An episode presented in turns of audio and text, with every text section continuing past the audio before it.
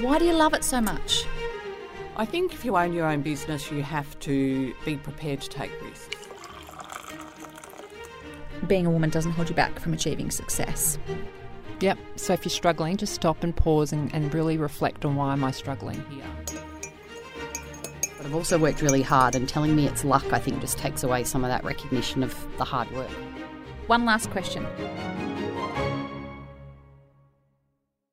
Welcome to Tea with the Queen, a show where I talk with some of my favourite go getters, inspiring and courageous women in leadership and business. I'm your host, Emma McQueen. I'm a business coach, executive coach, author, and speaker, and for 20 years I've been working with women to unlock their potential and get paid their worth while doing work they love. Can you live without your smartphone? I know I can't. Not that I'm on it all the time, but I really would be lost without it. It's not just for keeping in contact with everyone. My iPhone has been so important for my business. Digital technology has been crucial for my own business success. That includes this podcast. If it weren't for smartphones, podcasting wouldn't have taken off like it has. One person who knows far more about this than me is Nadia Hudson. She's a digital media expert, a leader of digital content and communications at a well known Australian company. She's currently the Director of Platinum Care and Content at Optus. It's a position that comes with enormous responsibility and particular leadership qualities, which we discuss a little later. I hope you enjoy this interview with Nadia Hudson. So, Nadia, there weren't any smartphones 15 years ago, and now, in such a short space of time, social media has transformed the way companies interact with the market. How do you keep ahead of all the trends? That's a really great question. Uh, so, in the last few years, uh, social media has really taken off. Uh, a lot of companies and a lot of businesses are using them. And when I first started, that was when, you know, emojis were really cool and everyone was using it for social interactions and connections with family and friends. Uh, but these days, about 3.4 billion people in the globe are using social media. That's about 45% of our people on earth are using social media. So, businesses and companies and people have had to transform along with that trend over the last few years. And so I've been really fortunate to have worked very early on in that industry and see the growth over time. But how I keep on top of all of the trends is doing a lot of research, using it as a consumer. So, whether sometimes that's study tours, that's networking with other businesses, um, that's getting a lot of other companies that are doing certain things to come in and share a lot of learnings. Uh, we, we look at all these different ways that we can keep on top of all of the different trends in the world and also what's really relevant to us here in Australia. So, there's a lot of self learning, um, there's a lot of discovery, there's lots of things I do as a consumer to stay on top of things. And then with the vendors that we use as well, we ask them for a lot of white papers and just research that's happening. Uh, and LinkedIn's always a really good way as well to sort of keep on top. So there's a lot of self, um, there's a lot of research and education, um, but all round, given that we're living online these days, there's so much content and information available to us. You know, I was talking to my husband while we were on holidays about how much information is now at our fingertips, and also the fact that information has gone up. So we've got all of that information. But I was curious about whether common sense has also gone up because with technology, you would think that people have that level of common sense, but I'm not sure that that's the case. Yeah, so a lot of people think that common sense is just readily available to a lot of people. Um, there's a lot of content and there's a lot of information online, and it's a constant topic about, you know, what is reputable content? You know, what are we actually paying attention to? Um, what's fact based? What's based on someone that's trying to do clickbait? Like, there's so much information available on the internet these days and on social media. So it really just depends on, you know, what sources you're using to actually inform the decisions that you're making in your business. But also, you know, I'm using some common sense, but understanding what's fact and what's just, you know, there to be a PR move or, or, information available that other people want you to listen to. Yeah, well, it's interesting because you're a bit more educated than the average bear, mm. right? So you would know. But for those of us that don't grow up in that world necessarily, it's interesting. How do you create a social media strategy for huge organisations and the many different products they offer? And where do you even start? So, social media for a lot of businesses are very different. So, sometimes what your executives might think is a really great social media strategy versus what the reality of the channel is for your business are two very different things. So, you need to start with what is your company strategy you know, what are the goals of the organisation? Where is it going? A lot of people want things to go viral overnight and to have the most people on that channel and using it. Like, this is the reality of what people think sometimes. But it's really important to look at what's the strategy of your organisation and what is best practice around the world, and does that even matter to you? So, do you even care what a really big person in the US is doing as opposed to what's really important for your organisation right now? be data driven. So, actually use real statistics and facts behind it. So, if you are wanting to set up an Instagram channel or a Facebook or a Twitter, is your customer base even there? Are they even using it? So it's all well and good if you want to have 2 million followers on Instagram, um, but if you're working for a company that the audience is not there and it's not relevant to them, it's never going to succeed. So be data driven and help that inform the decisions that you're making. And then define the purpose of your channel.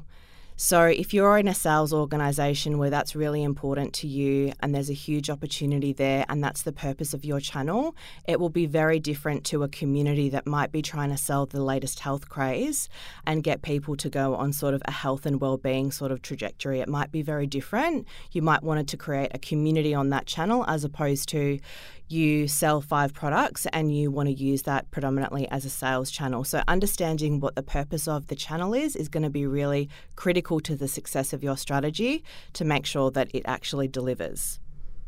I love that. And how do you measure the success of a social media campaign? Because I do hear different schools of thought. It isn't possible and it is possible. And you've already talked about data and insight. So, how would you go about that?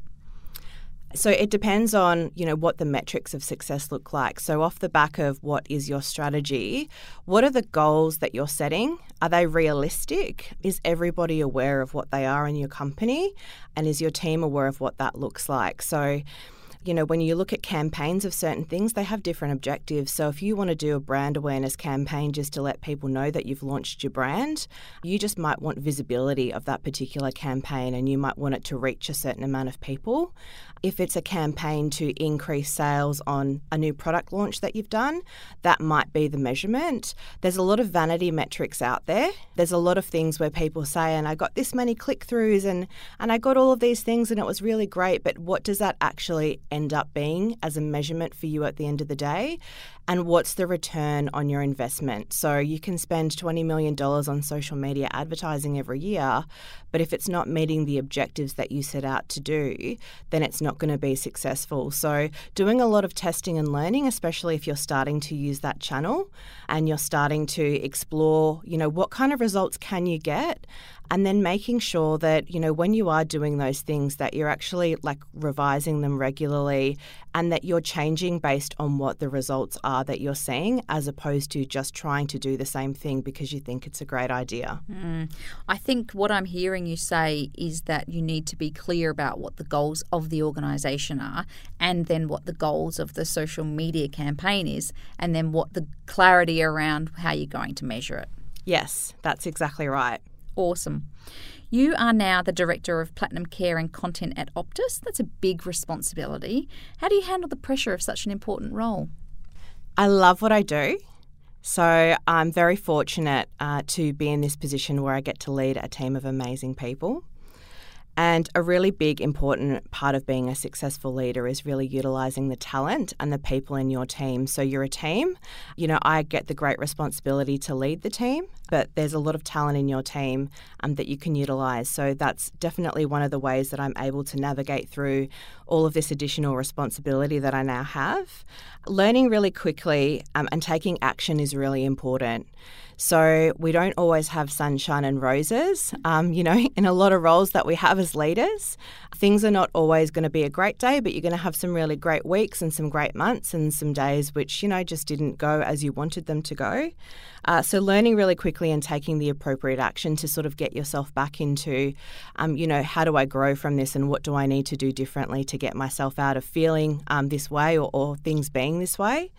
Investing in myself is a really big one. So, in order for me to keep sort of, you know, growing um, as a leader and growing in my teams, continuing investing in myself. So, whether that's personally, professionally, whatever that may be, I'm continuing to learn and develop myself then enables me to help my team learn and develop as well. Yeah, that's awesome. And what I hear you say, although you didn't use these words, but I, what I hear you say is it's about making decisions with the data that you have and just moving on from those decisions, but also bouncing back when you've had a bit of a crappy day. Yes. uh, grit is a really important leadership trait. It's a really important um, characteristic that I look for in a lot of leaders but having grit to be able to just build that level of resilience that you need um, to be able to really just switch off from whatever's going on out there and switch on to where you need to focus and where you need to be present to make the right impact. And how do you look for grit? Yeah, that is, you know what? I feel like that's the million dollar interview question, isn't it? Um, I always say, like, they have to have grit. Like, make sure, how do you assess for that? How do you measure that? A lot of the time, I actually use it um, in a lot of interview questions where I'll ask people, you know, talk to me about a time where, you know, whatever you were working on or a project or an initiative, it just failed, it didn't work. What did you do? To come back from that. And a lot of the time, you'll be able to see their thought process behind one, how they felt about that and how they still feel about it, and what they actually did to come back from that. And so you can often tell in the way that they answer those types of questions if they're wired or if they have the ability to, you know, have grit to get through a situation. But it is a really important thing, especially when you're dealing with people. You know, some days you've got to come in and you're a counsellor for half the day. The other part of the day, you're wearing a different hat where you're trying to lift the energy and, and try and inspire and motivate people. You know, so there's a lot of different hats that you wear, and grit is one of those skills that um, if you don't have it, it's going to be a really tough challenge on a personal level, um, and then how that translates to your team will be even harder. Yeah, that makes perfect sense. And managing people, were you born a leader? Is it something you learn? What do you think? Is it nature versus nurture? I don't think you're born a leader. So you learn different things, you know, from when you're born that probably go into your toolkit of leadership, whatever that might look like for you. Uh, so as you go through life and, and from school through to your first job, through to your third or your fourth job, you're learning different skills and different things that go into your toolkit to enable you to either lead people or lead initiatives or programs or projects. A really interesting thing that I come across, especially with leading people, is there's lots of people that say, I want to manage people.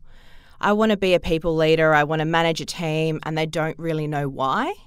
And there are different skills that you need to be able to manage people, and there's a lot of investment and learning in yourself that you need to constantly do to ensure that you can actually lead people effectively. So, what I mean by that is, you know, when you're looking at the leader that you think you are or the leader that you want to be, that might not necessarily be the best leader for the people that you're leading.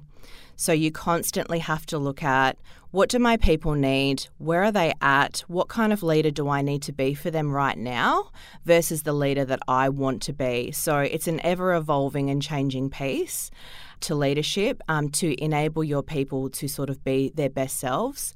So you learn a lot of skills over time, and a big thing is really understanding, you know, what is driving you towards wanting to be a leader of people um, versus just leading different things.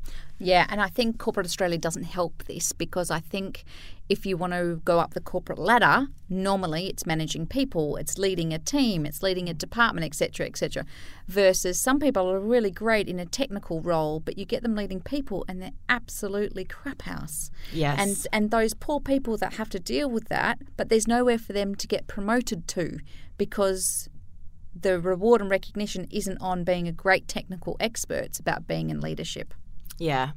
It's really actually an interesting point that you raise because um, even right now is looking at a lot of the industries that we're in and all the technology available in the world there's so many different teams being set up to focus on the technical capability of our world now. So everyone's on digital. Um, you know, everything that we're using these days requires a very different style of leadership to just leading people and inspiring and trying to motivate people to be their best and do the thing, as opposed to from a technical perspective, like they're very different type of people sometimes.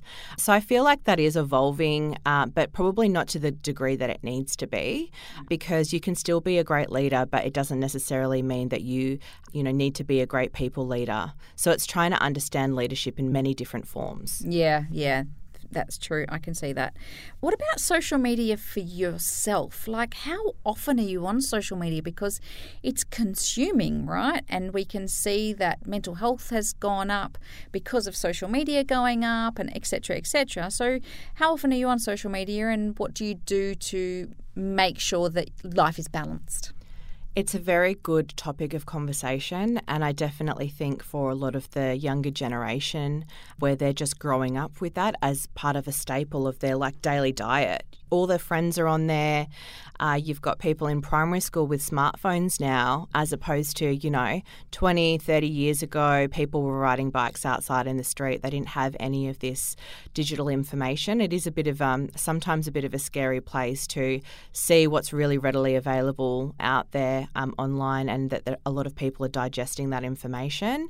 And there is a lot of the highlight reel you know, this is everyone's highlight reel. This is my best life. This is all of the things that I'm doing, but, you know, they're not showing what's really going on behind the scenes. Um, and it's setting false expectations of what reality is.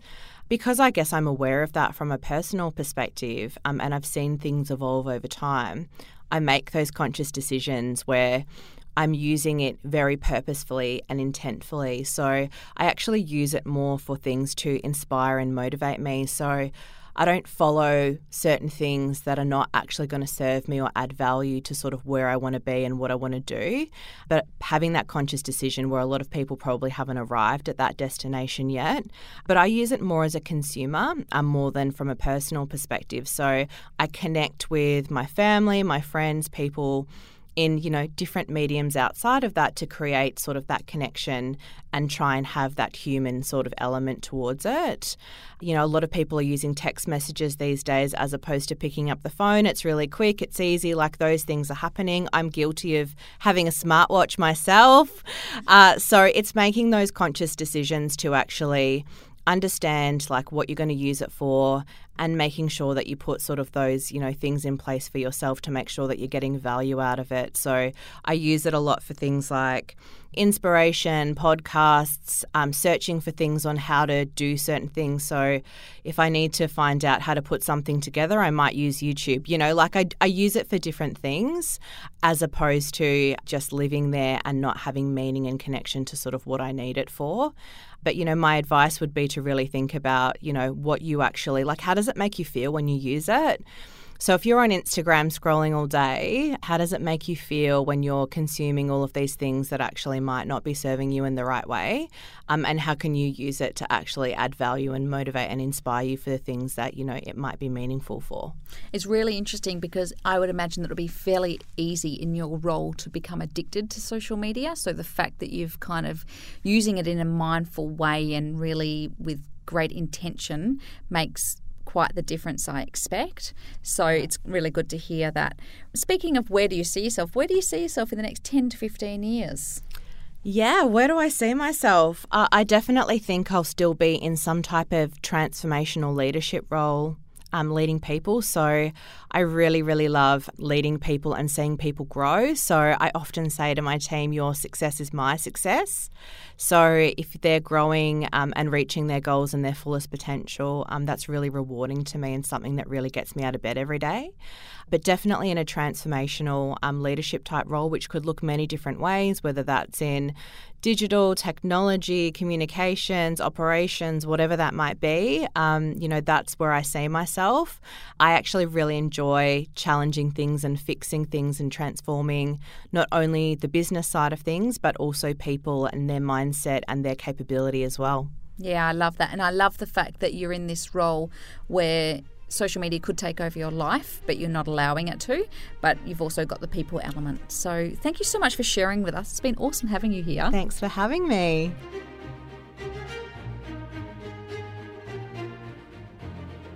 That's Nadia Hudson. What an inspiration! An example of how staying focused will work wonders for your career. That's it for this episode of Tea with the Queen. If you love this episode, let me know. I'd love to hear from you. And you're very welcome to leave a review on Apple Podcasts. It helps us with promoting the podcast for others to listen to inspirational topics on leadership and business. If you want to contact me directly, all the details are at my website, emmamcqueen.com.au. It's also where you can find my new book, Go Getter, in which I share practical tips to take control of your life. Speak to you soon.